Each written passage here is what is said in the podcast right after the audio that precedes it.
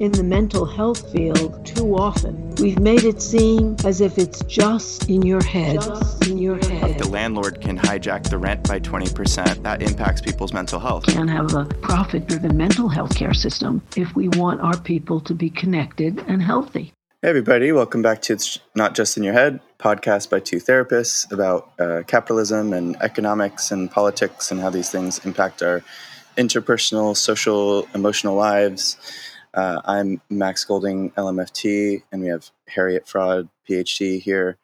And uh, before we kick it off, as we, we, sometimes we forget to do this in the beginning, just a big um, thanks to our uh, patrons: First Winter, Sarah Turner, Rebecca Johns, Justin Harper, Bandila MC Manga, and now Evan Lee, uh, and of course Liam, who does our editing and social media. Yay! Um, these are these are people who make the podcast uh, kind of keep it going. So thank you very much.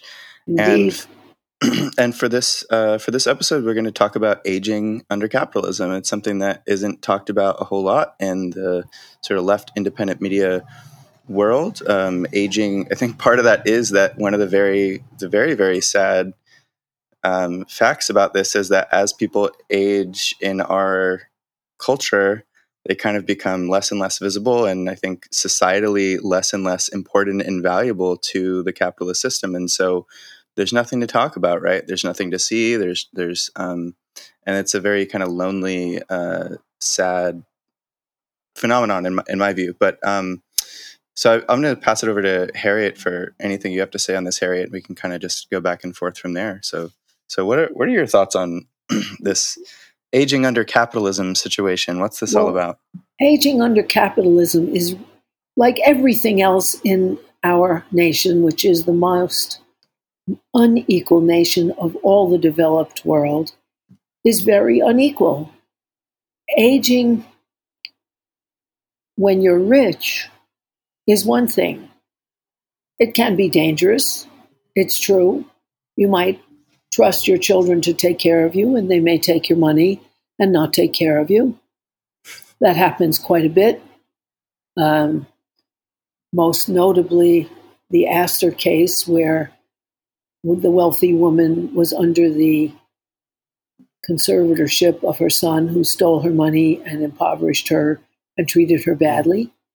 And I have a dear friend who's a therapist whose left husband used to take care of the finances. And then when he died, she assigned it to her son. Her son doesn't particularly like her. He and his wife declared her senile and demented, had her institutionalized, and took her money. Mm. So, in a capitalist society of dollars like ours, where money is king, that happens to the rich. The poor don't have anything to steal. So, in that way, the rich are not more fortunate because they can be mistreated by their conservators whoever they may be, their children or the old, elegant old age homes where they're left. Or they're prey. Wealthy old people are prey to a whole set of thieves who find out that they're old and alone and who have worked out things with judges and lawyers and old age homes who get them declared demented, who institutionalize them, who take over their conservatives conservatorship and steal all their money. That's certainly wherever you have money talking as loudly as it does in our society, you're going to have every form of abuse around money. So that can happen to the wealthy. But generally, if you are rich in an urban area like New York City where I happen to live. New York City, if you're rich, is a retirement community. You want to go to the opera if it's still open in spite of COVID or somewhere else. You call a car. They load you in your wheelchair or whatever aids you need, your walker, your, your canes, you, into the back of the car and take you where you need to go. You get your food ordered in which you can from most elegant restaurants. You can buy in to expensive Medicare, medical care because there are many, many exclusive doctors in New York who will not take Medicare. And there are even more therapists and mental health workers who will not take Medicare. In some fancy practices, you pay a million dollars a year and you also pay the doctor's bills for your visits, but you are promised an immediate, attention, an expert attention. There are heart specialists that I know of in New York who do just that. You sign up, it's a million dollars a year, and they really give you good attention. And there are the reason that a lot of Medicare, a lot of doctors won't accept Medicare is it doesn't pay as well and it's a whole lot of bureaucratic work. The same thing is if you're a therapist, if you're occup- if you are operating independently, the paper you have to work on and provide for Medicare is extensive, and the pay is about half of what you would get otherwise, so that it's not desirable for a whole lot of practitioners. And people who are rich don't have to go through Medicare. Also, in an urban center, if you want to have a friend over, if they're rich, they can take their car over, and your doorman can help them get into the elevator and get upstairs and unload their wheelchair. If you're poor, forget about it. Also, Social Security, which covers about 70 million elders in the United States, with some younger people on Social Security for other reasons, but the mass are elders. Social Security has gone up 1% between um, 2019 and 2021. Meanwhile, rent has gone up by 10 digits, minimum 10%, all the way up to 90% in this city. And food costs have gone up double what the Social Security has gone up so that your food is limited. And if you live in a food desert that you can hobble to with your inadequate payment for your accommodations, then you're not going to get healthy, nutritious food, no less organic food, which you need. And as you're older, you need more care rather than less. And if you can't afford it, forget about it. If you want fresh air, you could sit outside your building, but if you're in a poor section, it may be dangerous to sit outside your building, particularly when you're an elder and not very good at self defense. And so we're talking about basic polar opposites for your fate, whether you have independent wealth or not. So that's mm. a very big divide yeah. And well, I'm sorry, go ahead. Mm-hmm. Well, just so, something that's been on my mind too since, um, you know, I mentioned the last episode, my dad had just passed away and he'd been like homeless and all that. That, you know, that something that, so I walk by an old folks' home uh, most when I'm at my office, and then I go to the grocery store for things and back. And mm-hmm. and like one thing, and we've in the tenants union, we've worked with some folks um, who are actually under the, the housing authority here. They're, they're, on like Section Eight, um, which for listeners is like a it's like a voucher system that kind of mostly replaced public housing from the 80s to now. It's you know it's like better than nothing, but it's a crappy system. But that uh, one thing that one commonality I've kind of noticed is like this sort of sense of um, loneliness and estrangement and alienation that happen. It's probably not like totally universal as as people get older, but can I, be. Yeah, well, I, I I think that you know you also mentioned in that last episode. I think you was saying like in, in, Inuit culture. I don't know how much this is still done, but it'd be you know you hit a certain age and things aren't going well for you, and they like put you on some some little boat or something and like send you off for the for the tundra to take you or something like that. And I'm sure there's tons of different ways that um, that this has been dealt with uh, in cultures around the world, but in ours, like what I what I think is probably a relative universal is because in capitalism this has become pretty internalized for all of us whether we think think of it consciously or not is that when people are not able to work and produce mm. um, money and a surplus, and then therefore maybe provide for other people and and maybe climb some sort of um, socioeconomic ladder anymore. They just become kind of less important and less yes. wor- worthy to society.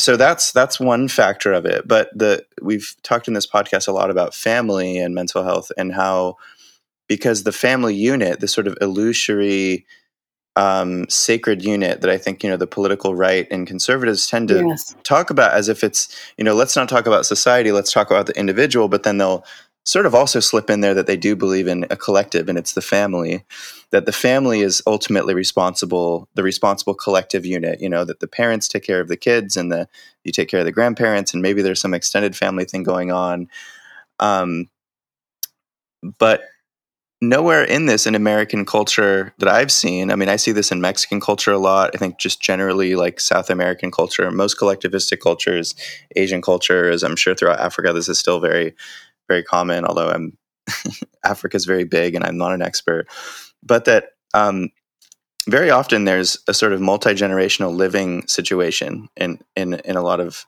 cultures that kind of get it that they say okay so this person isn't going to be going to the factory and putting in really hard labor, or maybe they're uh, maybe there's other kinds of labor that they're not going to be as suited for as they're aging.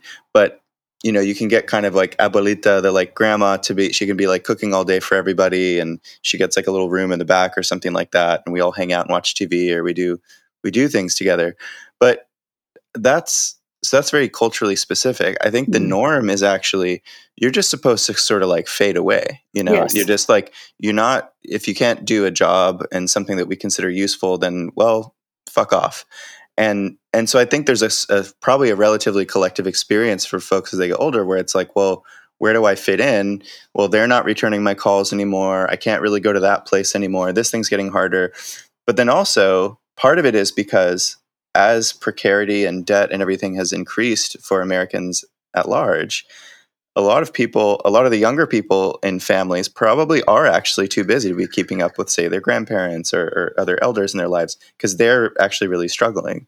So I think hmm. there's just there's this sort of multi multiplex of, of kind of crappy variables that create this situation where you know older folks just get kind of pushed out and then start to feel alienated in a new way that wasn't quite there before you know because now there's there's no longer the job situation um, family is getting kind of weirder um, and then there's you know the various things um, you know mental and physical things that kind of come with the situation so for me it's that's just like a sad you know i wish that the, we could somehow integrate some a different way that could just value um, the elderly in a more dignified way because that just sounds like that's a really shitty way for us to be treating elderly folks. It certainly is. And what happens with a lot of families that are poor is they really can't afford to take care of grandma. Nobody's home. Right, right. Except maybe the kids, particularly if the schools are closed. And grandma needs a lot of attention. And so they turn to nursing homes where people die by the dozens because they are in a situation where they're helpless and where, you know, recently Mario Cuomo, of the governor of New York, was exposed for having colluded with one of his big funders who owns a chain of nursing homes to disguise the mass death in this man's nursing homes as just deaths of old age, so that you can't afford to keep your elders at home, so you put them in a nursing home which Medicare pays for and where they get inferior care or they get dead. I mean, they die. And there was a very interesting experiment in New York City, which was so successful it was not repeated, that where a woman decided, I will try an experiment, and got funding from the government to set up a single room occupancy hotel in which the individuals who were elders got their own little room, but the dining facilities were in common, They had films, they had games, they had social workers there. The idea is connection is important for life. And they found that people's Medicare bills went down by about half because mm. loneliness is equivalent to a heart condition. Mm. And it's also equivalent to the stress of cancer, which is a big participant in cancer. Mm-hmm. And people's ailments were much less important when they were socially connected. They could live longer and better because part of what Max said is the loneliness and the, the awareness that you are a burden. And the more you can't do for yourself, which is more for poor people who don't have the means to help do for themselves, or for rural people where it's harder, then the more you are abandoned by the society. Mm-hmm. And if you could set up good collective situations for elders, you would really help them. And you would also help save money for the society. But the ideology of individualism is so rampant that they mm-hmm. did not repeat that very successful experiment. And part of what has happened to a lot of elders is that they have crushing debt because they co signed for their children mm-hmm. in higher education, and their children can't pay. I mean, there's a mm-hmm. cartoon that's kind of cute where these young people, a young couple, have their suitcases packed and they're ready to go. And they go to their parents' house, and the parents, they ring the bell. The parents have their suitcases packed. And the second generation says, Mom and Dad, hi, we're planning to live with you to save money. And the parents say, Well, we were planning to live with you to save money. because both ends are crunched. Right. And only the independently wealthy who are lucky enough to have an honest and compassionate caretaker, another big if, can manage. Mm. Because it's there, if you don't make money in capitalism, you're thrown under the bus. Mm-hmm. And so that it's very hard and very lonely. Now, also, who gets to live a long time? I know I'm almost 80. Mm-hmm. I eat organic food. I exercise every day. I have a, mm-hmm. a, very nice place to live, a nice little apartment. I can go away sometimes. I have a very interesting life. I'm a mm-hmm. therapist. I do podcasts, two of them, Capitalism Hits Home, and with Max, it's not just in your head. And so I'm really feeling very vital. If. I had if I were abandoned and alone, and my daughter, Tess Fraad-Wolff, and her husband, Shane Knight, are wonderfully connected with me as I are as I am with them. And so that I am connected, key to life. I have things that really excite and interest me in my mind that don't really take physical might. Mm-hmm. I research things I'm interested in. I have a career I can do. I'm not a gymnast, which would make it really hard if you're almost 80. and, you know, I live in New York City where everything is a block away. And if I wanted to, I could get delivery. And so that my life is very different from someone, A, rural, but B, isolated and poor. Yeah. In a rental they can't afford, isolated right. in that rental, unable to socialize, unsafe to go outside and mm-hmm. enjoy the outdoors because it's too dangerous. And so we have yeah. in old age what we have throughout our lives this terrible inequality between the rich and the poor, and the knowledge that if you're not making money, you could be thrown on the slag heap, whether you're a little defenseless child in a predatory family or whether you're an elder. Yeah. And I, I mean, even where I live in this apartment building, there's, um, I mean, I moved in here like six to seven months ago, and next door to me, like I'm pointing in my living room right now, like at the wall on the other side of the wall, it's been empty the entire time. Because and another neighbor in the building said that the guy has been in the hospital for like three months. So that was like nine months ago.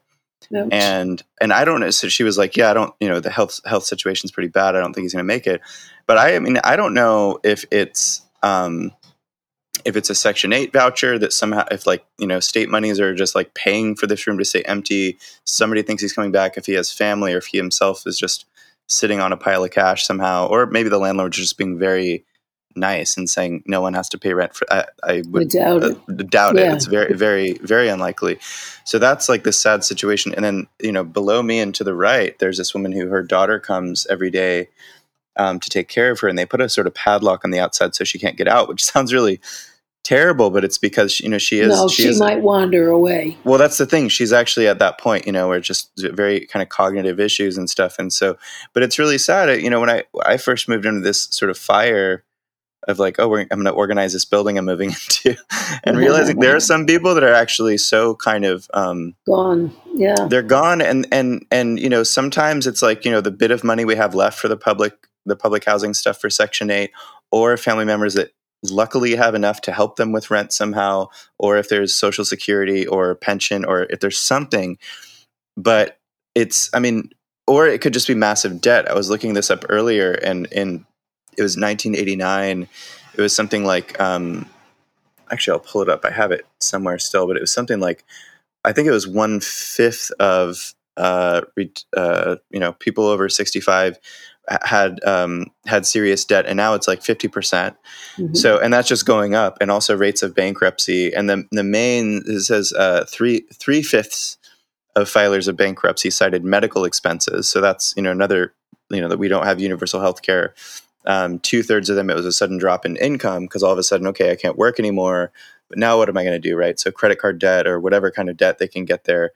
Um, but over 75% of them, it was just, just overall, it's just unsustainable debt. So if you imagine like, you know, sometimes, uh, I mean, I want to say that in the old days, but that's not really true. I mean, those those those people who were beneficiaries of the sort of the New Deal coalition and this huge kind of welfare state social democracy thing that happened 70 whatever years ago there was this assumption that oh i'm going to inherit something from my parents you know there's going right. to be like property and wealth and whatever and obviously yes this includes like black americans and all kinds of other people very much was like a white you know white thing for the most part white kind of middle class thing um, but that expectation, it seems like that's also kind of dying with the aging population because if this amount of debt and bankruptcy is becoming normalized now, then this idea that, well, you're just going to, there's something waiting for you. Well, no, actually, it's that the people above you in age are not only like, are not only are they phasing out and it's kind of this painful, sad process, but also like they're going into debt to the point where like you're not going to get anything because they're in neg they're in the negative they're in the red right? It's not like you're not going to get a whole bunch of free shit now like as as what was thought. I mean some people will but but a lot really aren't. And well, that's just sort of the that's just sort of the status the status now too you know that, that i think it's part of the it's part of the sad because also if we live in a capitalist society where we're told left and right that you you know it's it's never said extremely explicitly but your purpose in life is you like you go to school and the point of going to school is to get a good job you get a good job you work your ass off for the majority of your life um, and also you have no, really no say in anything you do in your work unless i guess you're some kind of small business owner or a ceo or something but then so if your whole purpose is you're supposed to accumulate a whole bunch of wealth uh, well, what are you supposed to do with it, especially if you have kids? Well, you're supposed to sort of pass it on. There's supposed to be some sort of legacy, right? Mm-hmm. The reality is the majority of people are just going into massive debt and they have nothing to pass on. They just like owe banks money. That's right. And also, you know? the problem is, in addition, that wealth used to be passed on, particularly in the black community, through hmm. a house. But Obama actually immiserated black people more than any other president before him for a long time, as he paid back the bankers and not the people who had mortgages and couldn't pay. And so more black people proportionally lost their homes than any other group. And so that that form of wealth isn't there for that reason Mhm. as well. And as the reasons Max said, another reason is when you're old and you can't pay your mortgage, the banks will give you a reverse mortgage. You can live there mm-hmm. free and they will give you money. And then your home reverts to the bank when you die. So the kids won't get it there either. So the next about that.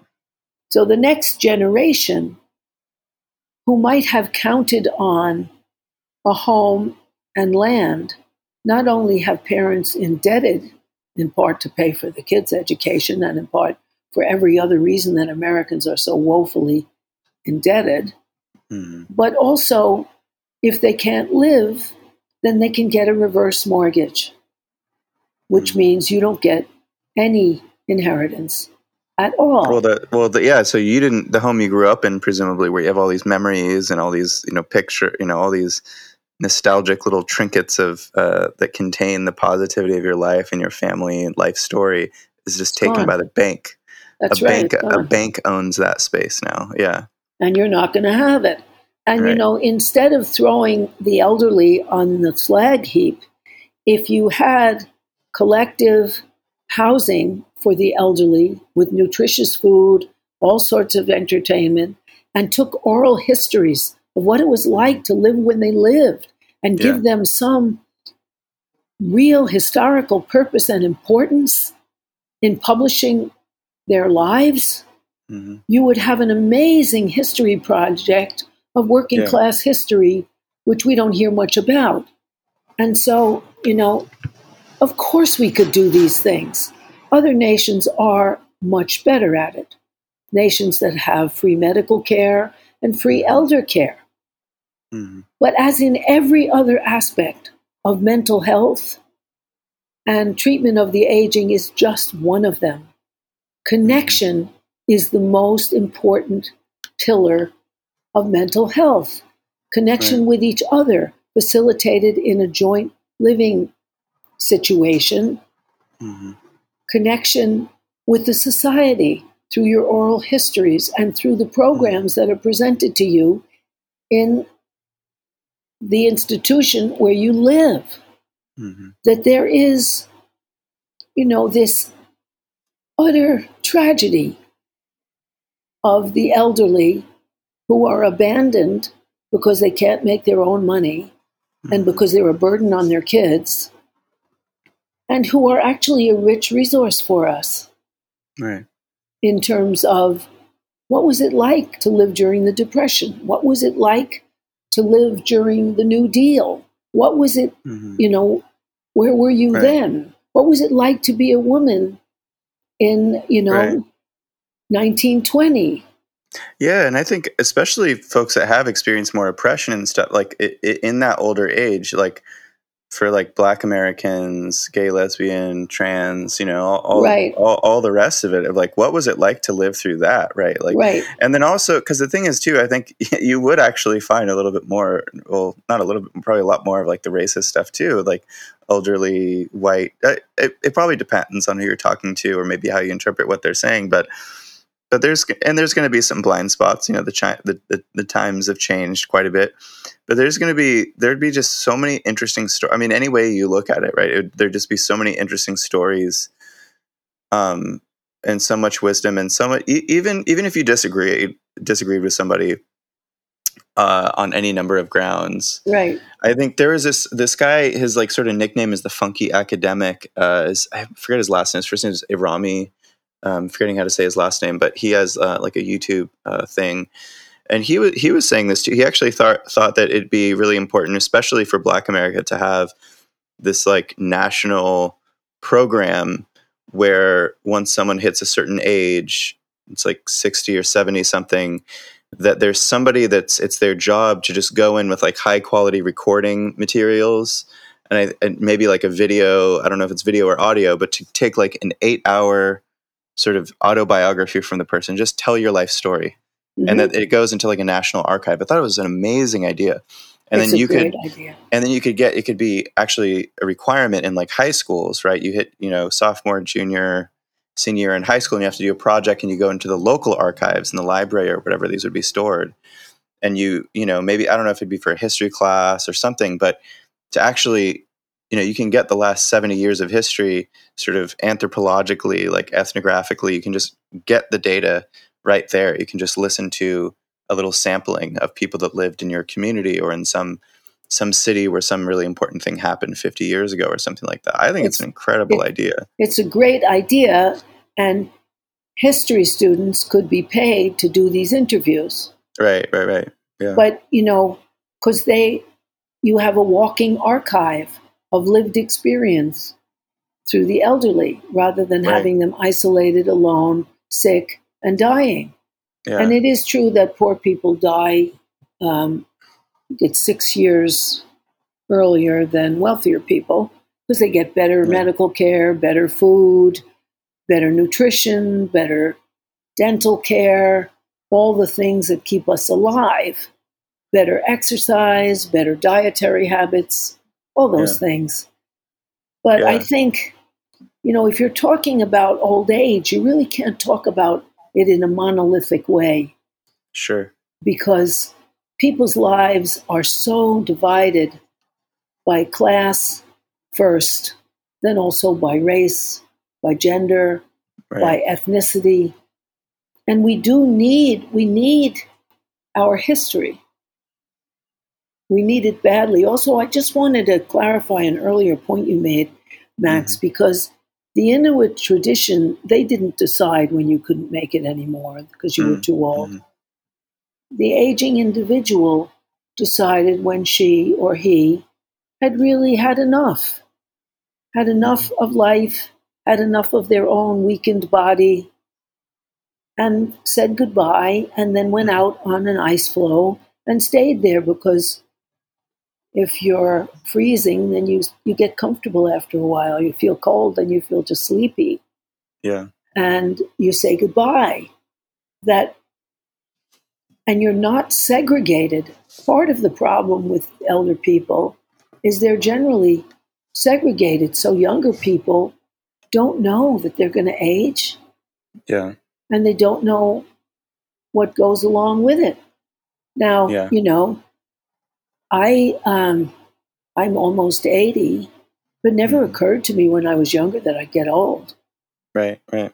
And it wasn't omnipresent through a grandmother living with me, or through service to the elderly in a community, going and reading to people, or writing their histories, or any other way that I could interact with them as a group. And my parents were ashamed that they were getting old, and so never discussed their waning physical capacities, but mm-hmm. covered for them because they were considered weakness. And so that the whole business of aging and death are totally repressed in our culture. We don't understand that death is part of our lives, just like if you buy beautiful flowers, you're going to have to throw them out after a while because they're dead. Okay, we have a turn and make the most of our turn, and then it'll be other people's turn. But we mm. never grow up with such an awareness which is a denial of the life process or of weakening. What to do to prevent yourself from getting weaker. How to maintain your body. How to maintain your diet. These mm-hmm. should be part of a basic health awareness. Yeah. That we don't have. And I know, yeah. you know, there are provisions in California, they have that wonderful program a friend of mine is on the board and lives in one of the houses where they have housing that's constructed that you can move into, and you, your rent is a proportion of your income. Mm-hmm. And there are their applications are more than five thousand to one to every admission. Mm-hmm. Because at this point, she works as an adjunct professor at mm-hmm. Berkeley. She also takes tours around historic places in Europe and the United States. And all of her jobs have dried up. And so she pays $16 a month for a very nice little apartment. I mean, it's not palatial. She has a little tiny bedroom and a great big nice living room, dining room, kitchen area with lots of closet area. And she's paying $16 a month now. It was reduced from 30 because her income was reduced. And that makes yeah. a lot of sense because it's also a collective. Hmm. And they do have board meetings, but even where she is, she makes friends with everyone. But, mm-hmm. and there's a coffee house downstairs so people can get coffee but there aren't there isn't a social program based on the necessity for connection. Even in that best housing for elders and for people with disabilities mm-hmm. in our nation, which is in California. Something know. that so going back to something you just said though too on the like younger people being very you know since since our culture doesn't value the aging humans around us there's this sort of I don't know if you use the word segregation or not. I don't. I can't remember. Sorry, but I, there is a sort of separation or segregation to where I think capitalism very much thrives on this sort of youth culture. Youth yes. culture is not the best way to put it, but you know what I yes. mean. Like everybody in ads are like 20 years old, and that's right. There's like techno music, and everyone's like dancing, and and like they're like in the club, and everyone's trying to have sex with each other, and it's just this like it's just like they're trying to keep like sort of undergraduate college age people as like the enduring cultural um, norm. I mean, this is I think this right. is the criticism that the that the that the right has of the liberals, these coastal elites that are just wasting their money and and just fucking each other and you know, just right. this like decadent, you know, that whole thing. But I think sometimes the more sort of orthodox, cold Marxist types are equally very critical of this of that whole thing because it's like it's this sort of mindless like you just just live once live for the moment live for the day. Um li- oh that advertisement says i need to get this new sort of facial cream or this whatever. Yeah let's just go buy more more crap um, and not really think about anything beyond the next month year or 10 years.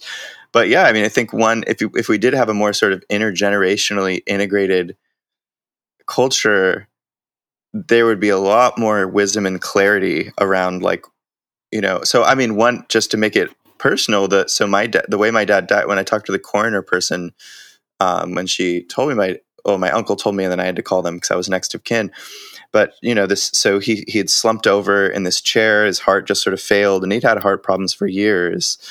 And um and i remember that the last time i got a checkup was maybe one to two years ago and that I have higher cholesterol. It was sort of it was in that sort of mid level where the doctor was like, you know, if it keeps going up, it's going to get into the high. If it goes beyond that, it's like you actually have serious problems. So you're going to have to, you know, make some changes, and we can talk about meds if you want. But I, you know, I recommend you just change your diet and lifestyle a bit. Mm-hmm. And I hadn't really taken it that seriously. And one thing that occurred to me the moment my dad died, and I realized, oh, he just his heart just stopped working is I, I, said, shit, I need to, I haven't had a checkup in like a year. Right. Go to the doctor. And I went to the doctor and he's like, yeah, the cholesterol's higher than last time. And I was like, what do I do? What do I have to change? This was Friday. So over the last week, this is a little bit, admittedly, this is a bit of a trauma response I'm having to my dad's death, but it's also, this is the reality of if we had been in contact, if there wasn't this estrangement right. and such, and if I had more relationships with more people say over you know 60 70 80 years old i probably would take my health more seriously. My girlfriend takes her health extremely seriously because her dad has been in serious kind of phys- physical and cognitive decline over the last 10 years or so. So she's actually i mean she pendulums on an almost like she has almost a higher hypochondriac thing with like gluten is it gluten is it fruit is it this kind of fruit is it strawberries? Like she's you know but but so it's a little bit too far and she'll if she hears this, she'll smirk. She won't feel criticized, I promise. But I it's it's all no, totally. It's not a criticism. She know she knows. I mean, she's actually extremely health conscious. But then it's like to that point of well, should I get this protein powder or that protein powder? And she reads like every single ingredient for like twenty minutes at the store and stuff. But it, in part, it's because she actually sees what happens as someone if they don't take care of their health. She's been seeing it happen in her own family, right? So I think there's a certain mindfulness of your health in a way that's also very kind of holistic and, and integrated and not just this like um, this this like tepid wellness discourse that keeps going around now um, exactly which you maintain through all these expensive things going to the you know the retreat where you breathe and all that stuff. You know, they Right, exactly. The commodified, yeah. Exactly. Instead, instead, it'd be a more organic thing of like you wake up in the morning, you're like, oh, I'm feeling kind of stiff. I need to do some stretching. Oh, have I had enough water today? Have I things that like your grandparents usually would have just told you, right? They would have said, well, have you had enough water today? Or you haven't been outdoors much lately, right? Like super common sense things Mhm. that before society became the way it was, these were very, very common sense things that just everyone was, um, the you know, like just humans generally naturally tend to oh well you know water health maybe you should do some exercise right? Like Right. you don't necessarily have to get a gym membership. You don't necessarily have to join this like running a marathon every day or something like that. You just oh maybe you need some exercise. Maybe you need to get your blood flowing. Also, if you see, I have a client whose father is now having heart problems. The father is sedentary, doesn't pay any attention to health or food, and is now paying the price. But our culture really conspires to deny this. You are not allowed, if you're a model, you can't model in, you can't be a, a model in any ad except alcohol and tobacco ads if you're above 25. hmm 25 is the limit. And Mhm. that's because they have to show everyone as youthful. Yeah And so right that right if you're a model or in commercials, you won't get work except in the rare alcohol or tobacco ads once you're Right. over 25. I also think that if you talk to the elders around you, you have a sense of what to watch out for.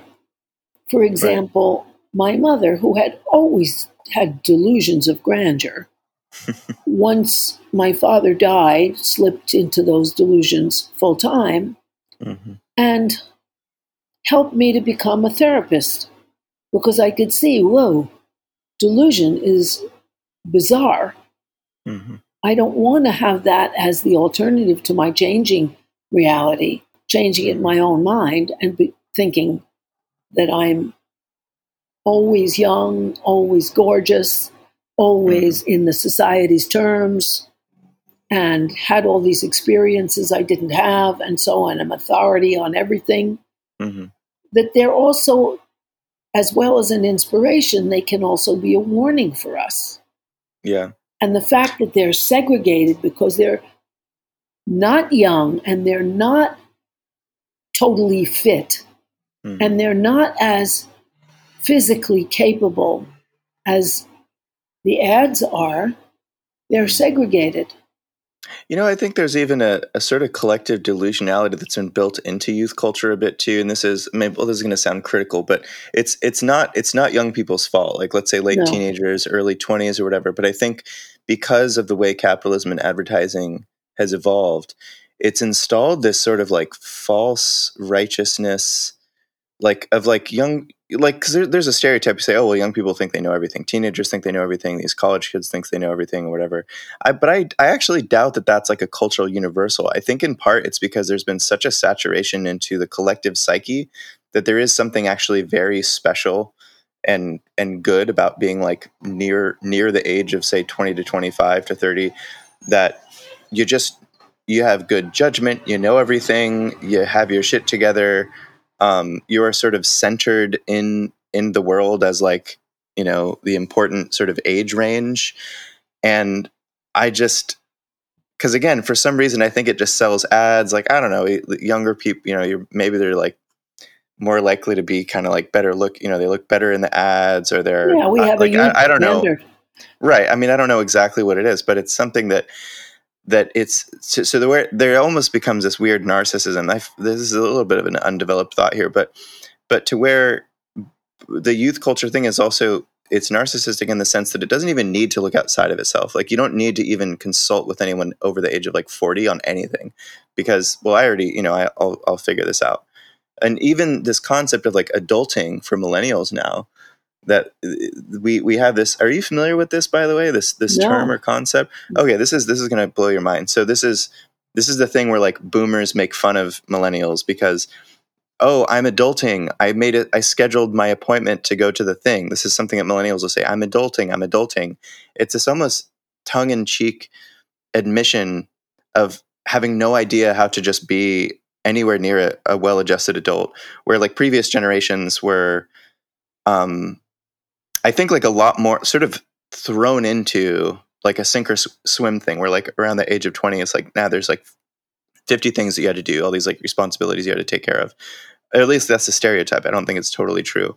But now it's that millennials don't know how to like cook drive uh, talk to people face to face without a text message et cetera et cetera. So there's like all these sort of learning mechanisms that were eroded or removed so now it's oh well i looked it up online. I watched a youtube video. Now i know how to like uh, you know like put a new a new mattress into my bedroom or to put the shelves on the uh, on the wall or how to fix my bicycle or something because there's no one in their lives to actually show them to teach them anything. Like this it's anyway this is i would imagine this probably sounds like a bizarre alienating concept and that's i think because it is. And and maybe as a we should go in a minute i actually have a client in 10 minutes but uh, Jennifer Silva, who I think we're having on next week. Yes, this is a huge this is a huge piece we could probably segue into with her because one thing she wrote about in her book was this uh, a massive newer phenomenon for millennials in having like cut off their parents. So it, this is a really a much more common phenomenon than it's ever been in the United mm-hmm. States, where millennials have just stopped talking to their parents because they're like, well, my my mom's a narcissist, my dad's an alcoholic, we came from this impoverished background, or they just don't get it, or they're really invalidating, or whatever. And so I'm just gonna go make it on my own, and I don't need to deal with these people anymore. Like that's actually totally new, um, at least on the scale that it's that it's. Yeah, and like all things, it's dialectical. On the one yeah. hand, parents present a lot of negative models as well as positive ones and often mm-hmm. infantilize and insult their children who no mm-hmm. longer want to be infantilized or insulted and mm-hmm. are not capable of, and you hope millennials are, the mm-hmm. kind of learning from criticism, learning from discussion. This is how that affected me. What were you, what were you thinking? The kind of compassionate inquiry and discussion mm-hmm. that makes any relationship happen and be possible at any age. And I think for the younger generation, that is much, much more allowable. The idea of saying, What happened? What happened between us? Mm-hmm. What were you thinking? How were you feeling?